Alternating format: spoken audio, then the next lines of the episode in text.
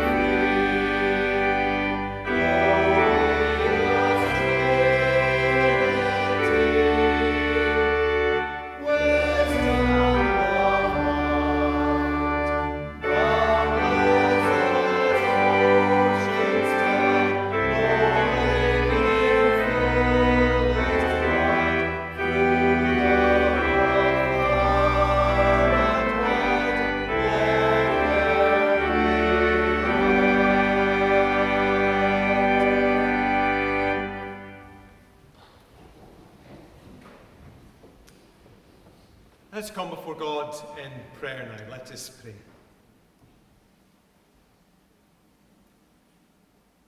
God, who was and is and ever shall be,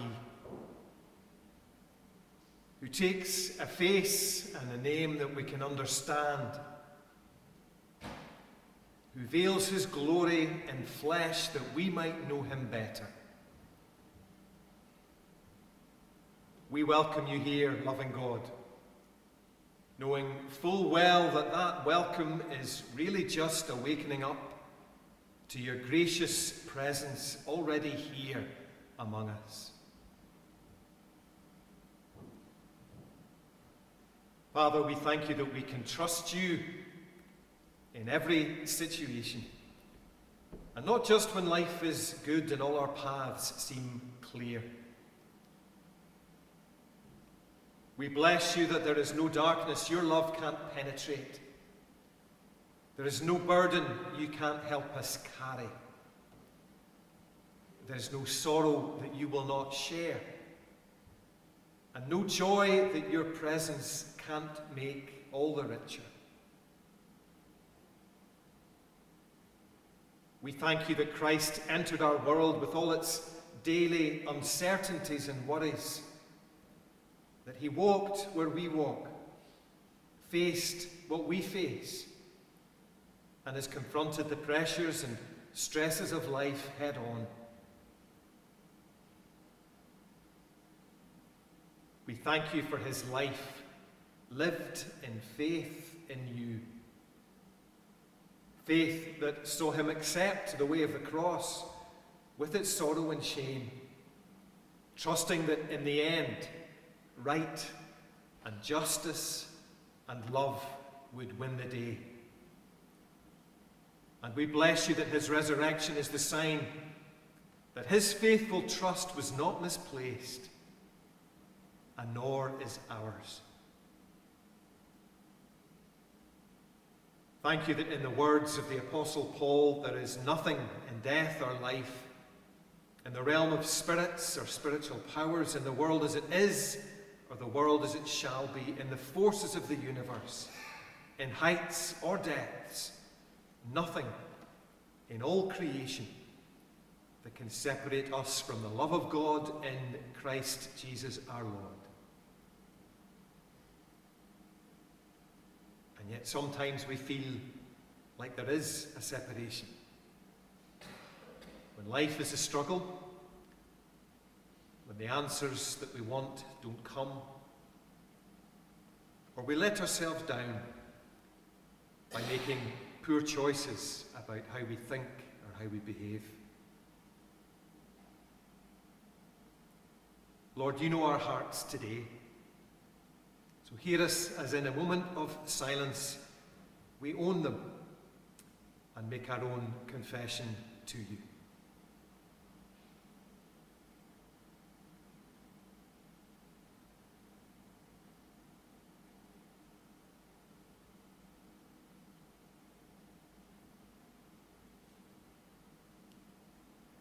Come now, let us reason together, says the Lord.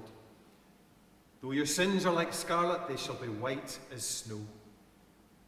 Though they are red as crimson, they shall be like wool. Lord, forgive us, but more than that, redeem us. Make us better people than we are just now. For we cannot do it ourselves. Help us keep reaching out to you in faith, trusting that in your time and in your company, all will be well. So hear these, our prayers, which we offer in the strong name of our friend and our Saviour, Jesus Christ. And in his name we pray together, saying, Our Father, who art in heaven, hallowed be thy name. Thy kingdom come, thy will be done on earth as it is in heaven. Give us this day our daily bread, and forgive us our debts, as we forgive our debtors. And lead us not into temptation, but deliver us from evil. For thine is the kingdom, power, and glory forever. Amen.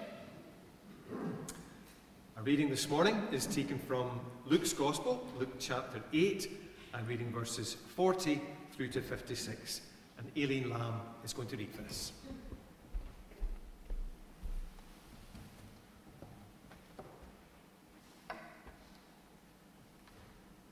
Now, when Jesus returned, the crowd welcomed him, for they were all waiting for him. Just then, there came a man named Jairus, a leader of the synagogue. He fell at Jesus' feet and begged him to come to his house, for he had an only daughter, about 12 years old, who was dying. As he went, the crowds pressed in on him. Now there was a woman who had been suffering from hemorrhages for 12 years, and though she had spent all she had on physicians, no one could cure her. She came up behind him and touched the fringe on his clothes, and immediately her hemorrhage stopped.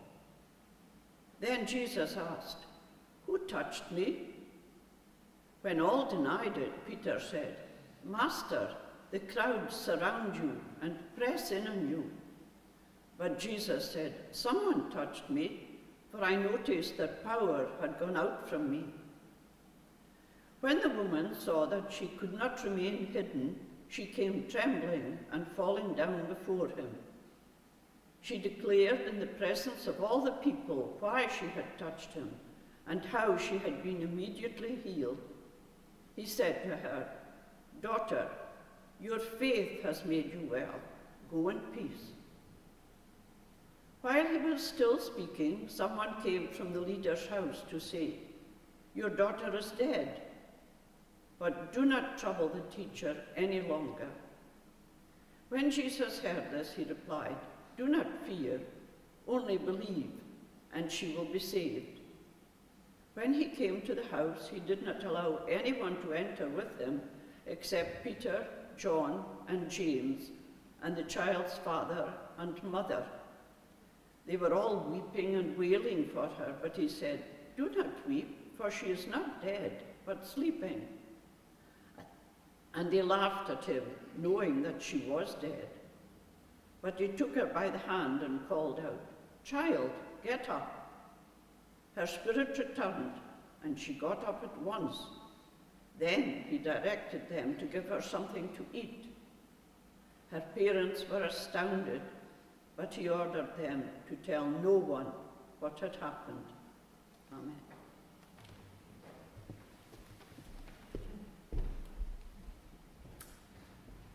Thanks, Aileen. We sing together hymn number 782, Lord of Life, we come to you. And we'll remain seated to sing this song.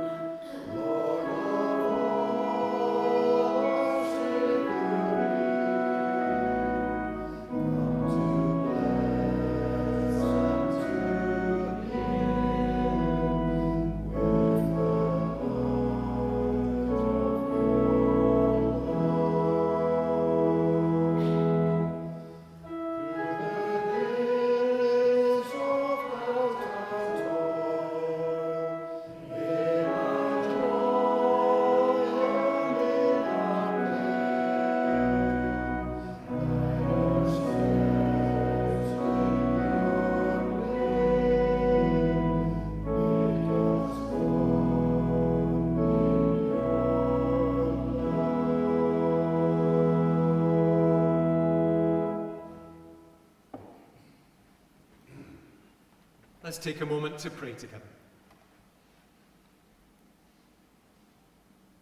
Lord, to whom shall we go?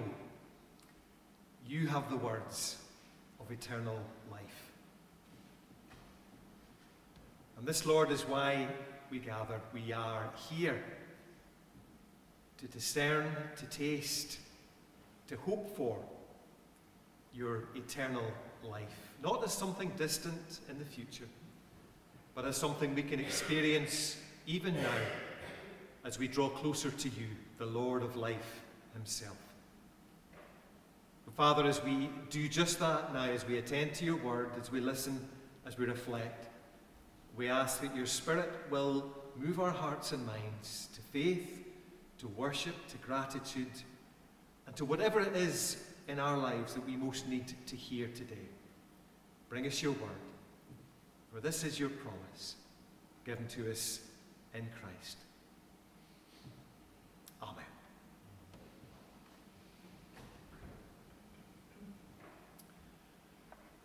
Hers was only the second dead body that I'd ever seen, and it was the first who wasn't family. I don't remember much about the visit now. I was in my first year of training for ministry, so it must have been around 1996. And I remember climbing the stairs in the tenement, being shown into the flat with my supervisor, and after sitting with the family and hearing her story, we were shown into the darkened room where she lay in an open casket.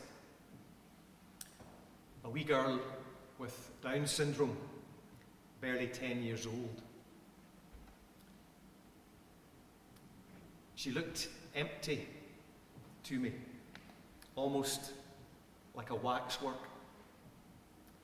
And I know it sounds stupid, but a tiny part of me kept expecting her to move somehow, because that degree of stillness felt so unnatural in a human being. But something indefinable, what we in the church call soul or spirit, wasn't there any longer. And the sense of loss and absence in that room and in the lives of those who had loved her and looked after her was palpable.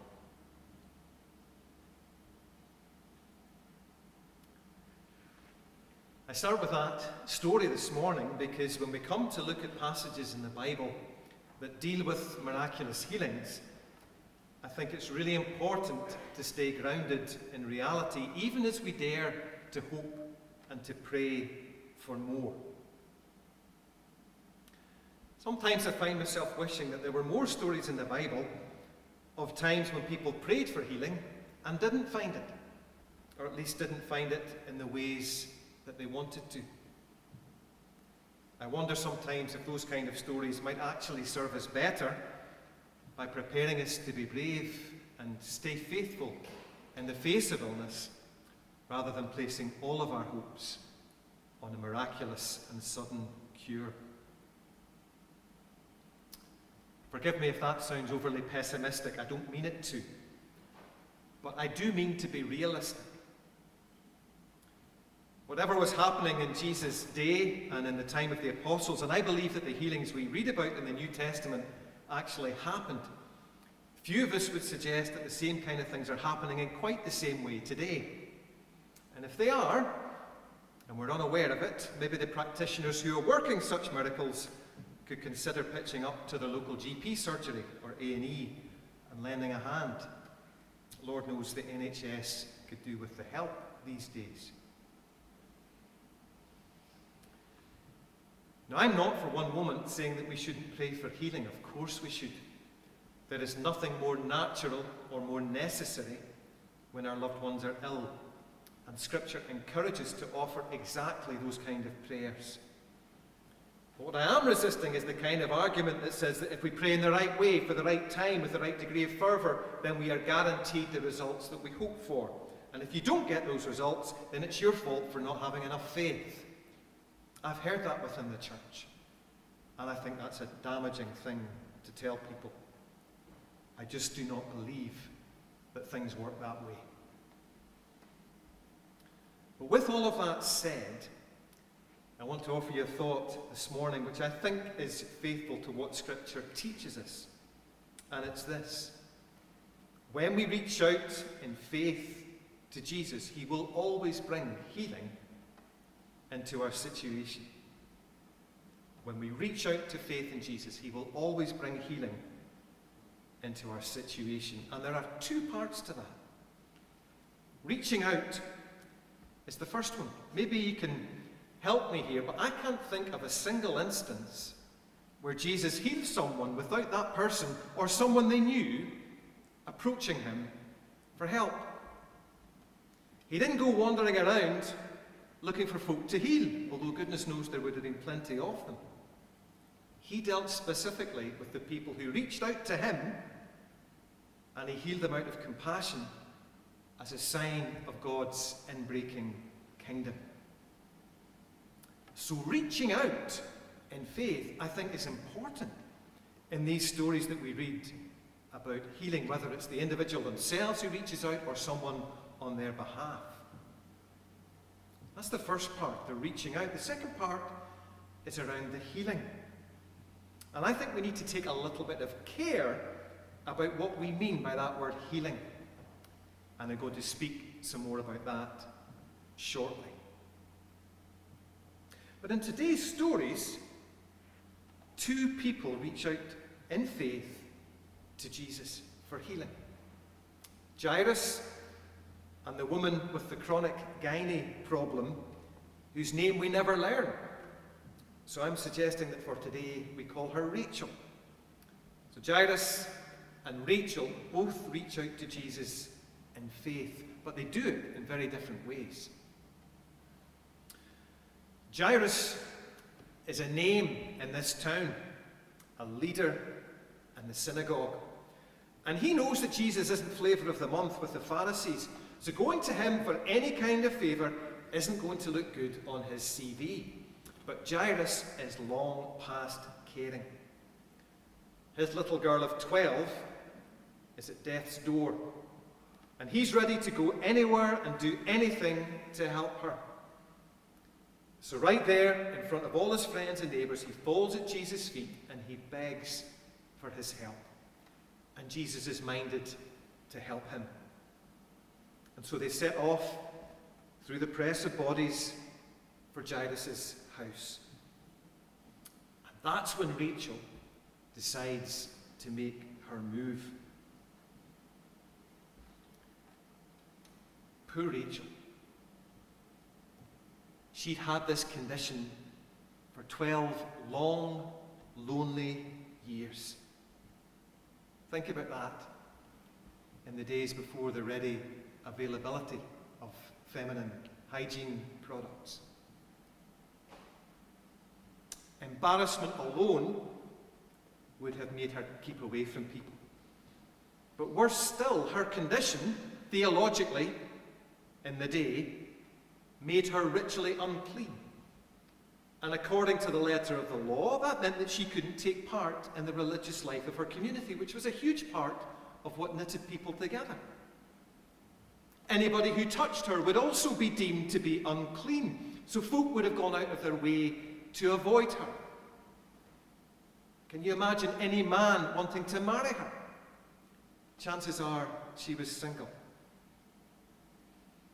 So for her to get in close enough to Jesus to touch him in that press of bodies would have taken a lot of courage. But she did it. She reached out her hand and she brushed the fringe of his clothes with her fingers, and she felt the healing flowing out of him and into her. And her body told her the good news that the bleeding had stopped. But before she'd even had a moment to process that, Jesus stopped in his tracks and said, "Who touched me?" And nobody answered. Because in a way, it was a daft question. They were packed in around him like sardines. Anybody could have touched him. But can you imagine what Rachel was thinking at this point? I'm unclean. And I've just reached out my hand and touched the holiest man who's ever come to this village. And I've made him unclean. And he knows. He must be raging with me. It's small wonder she kept her mouth shut. But Jesus said again, I know someone has touched me because I felt power going out from me. Now, given what we know of Jesus from other stories, do you think he had an idea looking around him who had touched him? I think he probably did. So why did he make it so that Rachel had to own up to what she'd done? Why didn't he just let her slip away quietly and unseen into the crowd? It would have been easier for her in many ways. Well, I think it's because this, too, is a part of her healing. In coming forwards, in admitting to what she'd done in the presence of all the people, as Luke states, Jesus was giving her a chance to witness to what he'd done for her, but he was also letting everyone know that the ailment that had kept her separate from her community for all those years had been dealt with. He didn't just heal her physically. Because he cared for her, he wanted to heal her socially and relationally as well. It's a wonderful thing. And we see the very same kind of care in the way that he deals with Jairus' daughter at the end of the passage.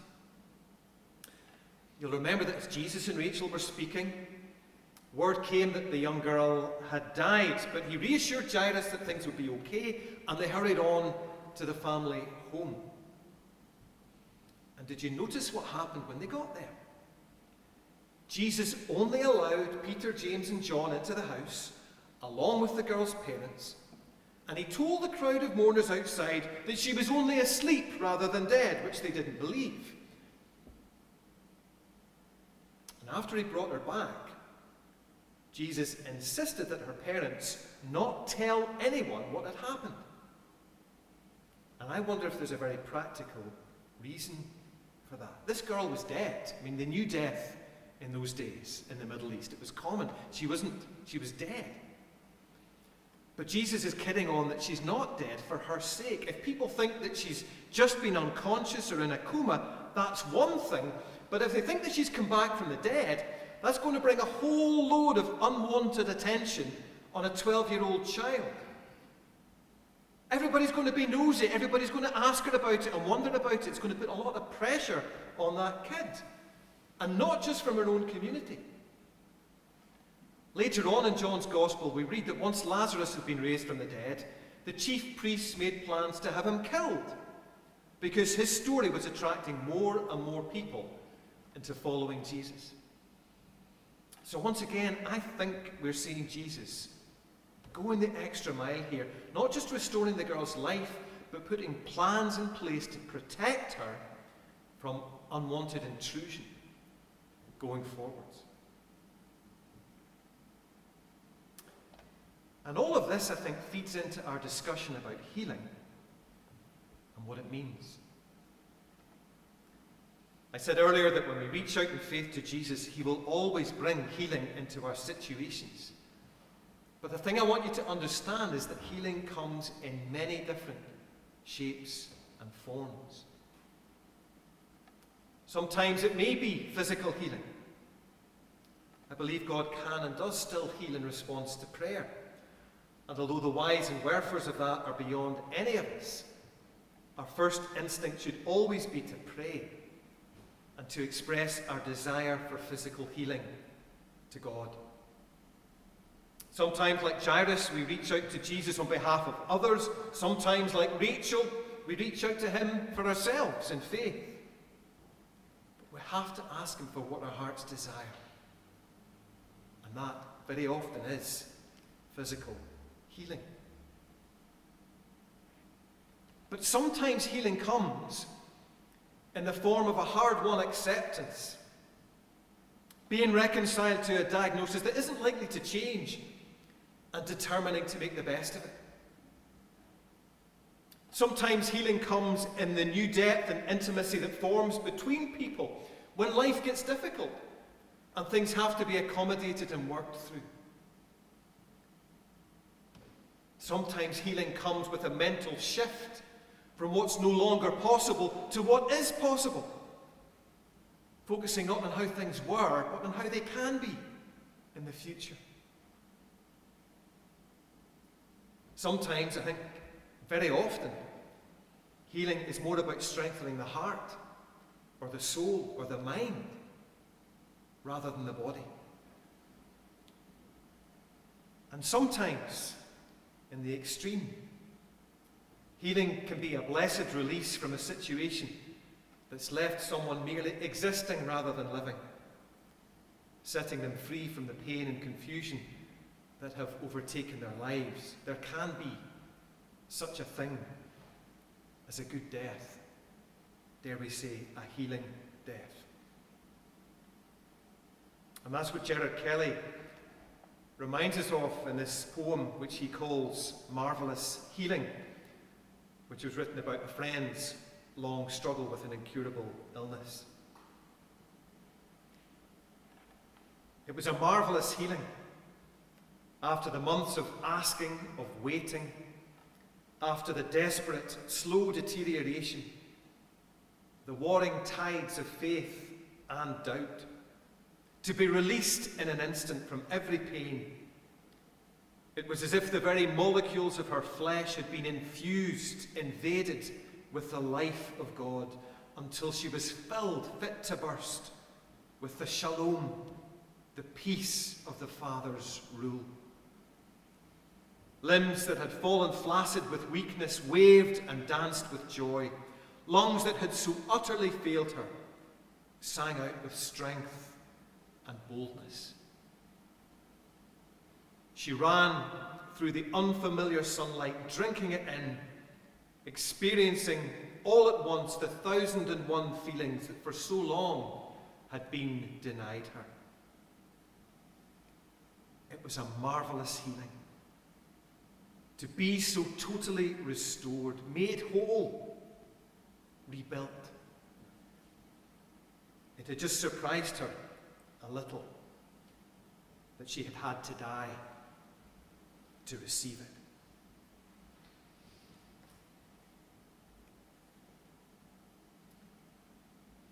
Healing takes many different forms, and although physical healing is often the one we long for, it's not the only kind of healing that God brings.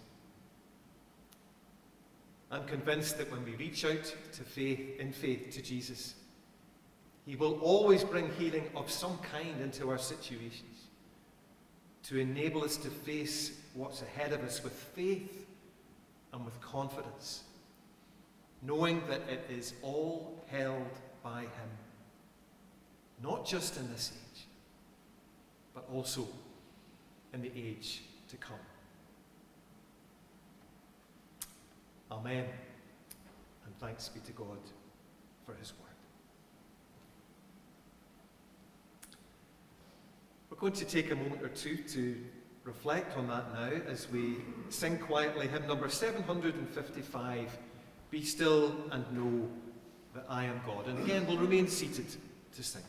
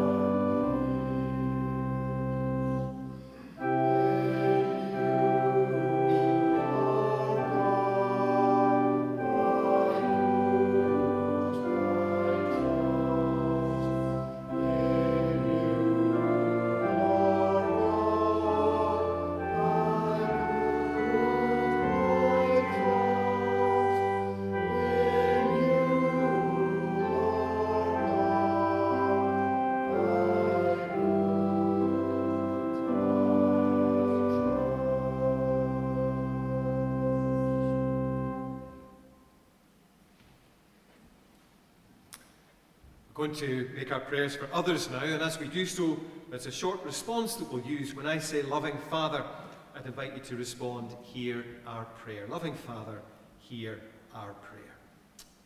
Let us pray. Jesus Christ, light of the world. Wherever life seems dark, bleak, and hopeless, may your love bring a new dawn. Loving Father, hear our prayer. Jesus Christ, shepherd of the sheep, wherever people feel lost, searching for guidance and direction, may your love lead them forward. Loving Father, hear our prayer. Jesus Christ, wherever people hunger for meaning and purpose, something to give shape to their lives, may your love nourish them deep within. Loving Father, hear our prayer. Jesus Christ, living water, where life has lost its sparkle and laughter seems to be a thing of the past, may your love rekindle joy. Loving Father, hear our prayer. Jesus Christ, Lamb of the world, wherever there is hurt and suffering, may your love bring healing. Loving Father, hear our prayer. Jesus Christ, man of sorrows, wherever there is heartache and heartbreak, may your love bring comfort. Loving Father, hear our prayer. Jesus Christ, the resurrection and the life, wherever death casts its shadow, may your love bring the promise of eternal blessing. Loving Father, hear our prayer. Lord, hear our prayers, because we ask them all, spoken and unspoken, in the name of Jesus Christ, our friend and our Saviour. Amen. We close our worship now in the words of hymn number 707, Healing River of the Spirit.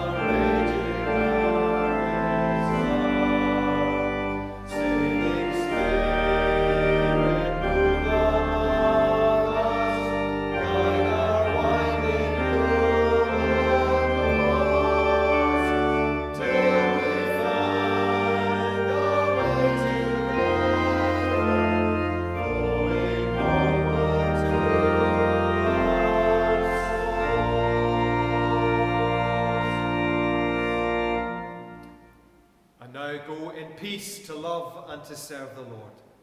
And the blessing of God Almighty, the Father, the Son, and the Holy Spirit be with you all, now and forevermore.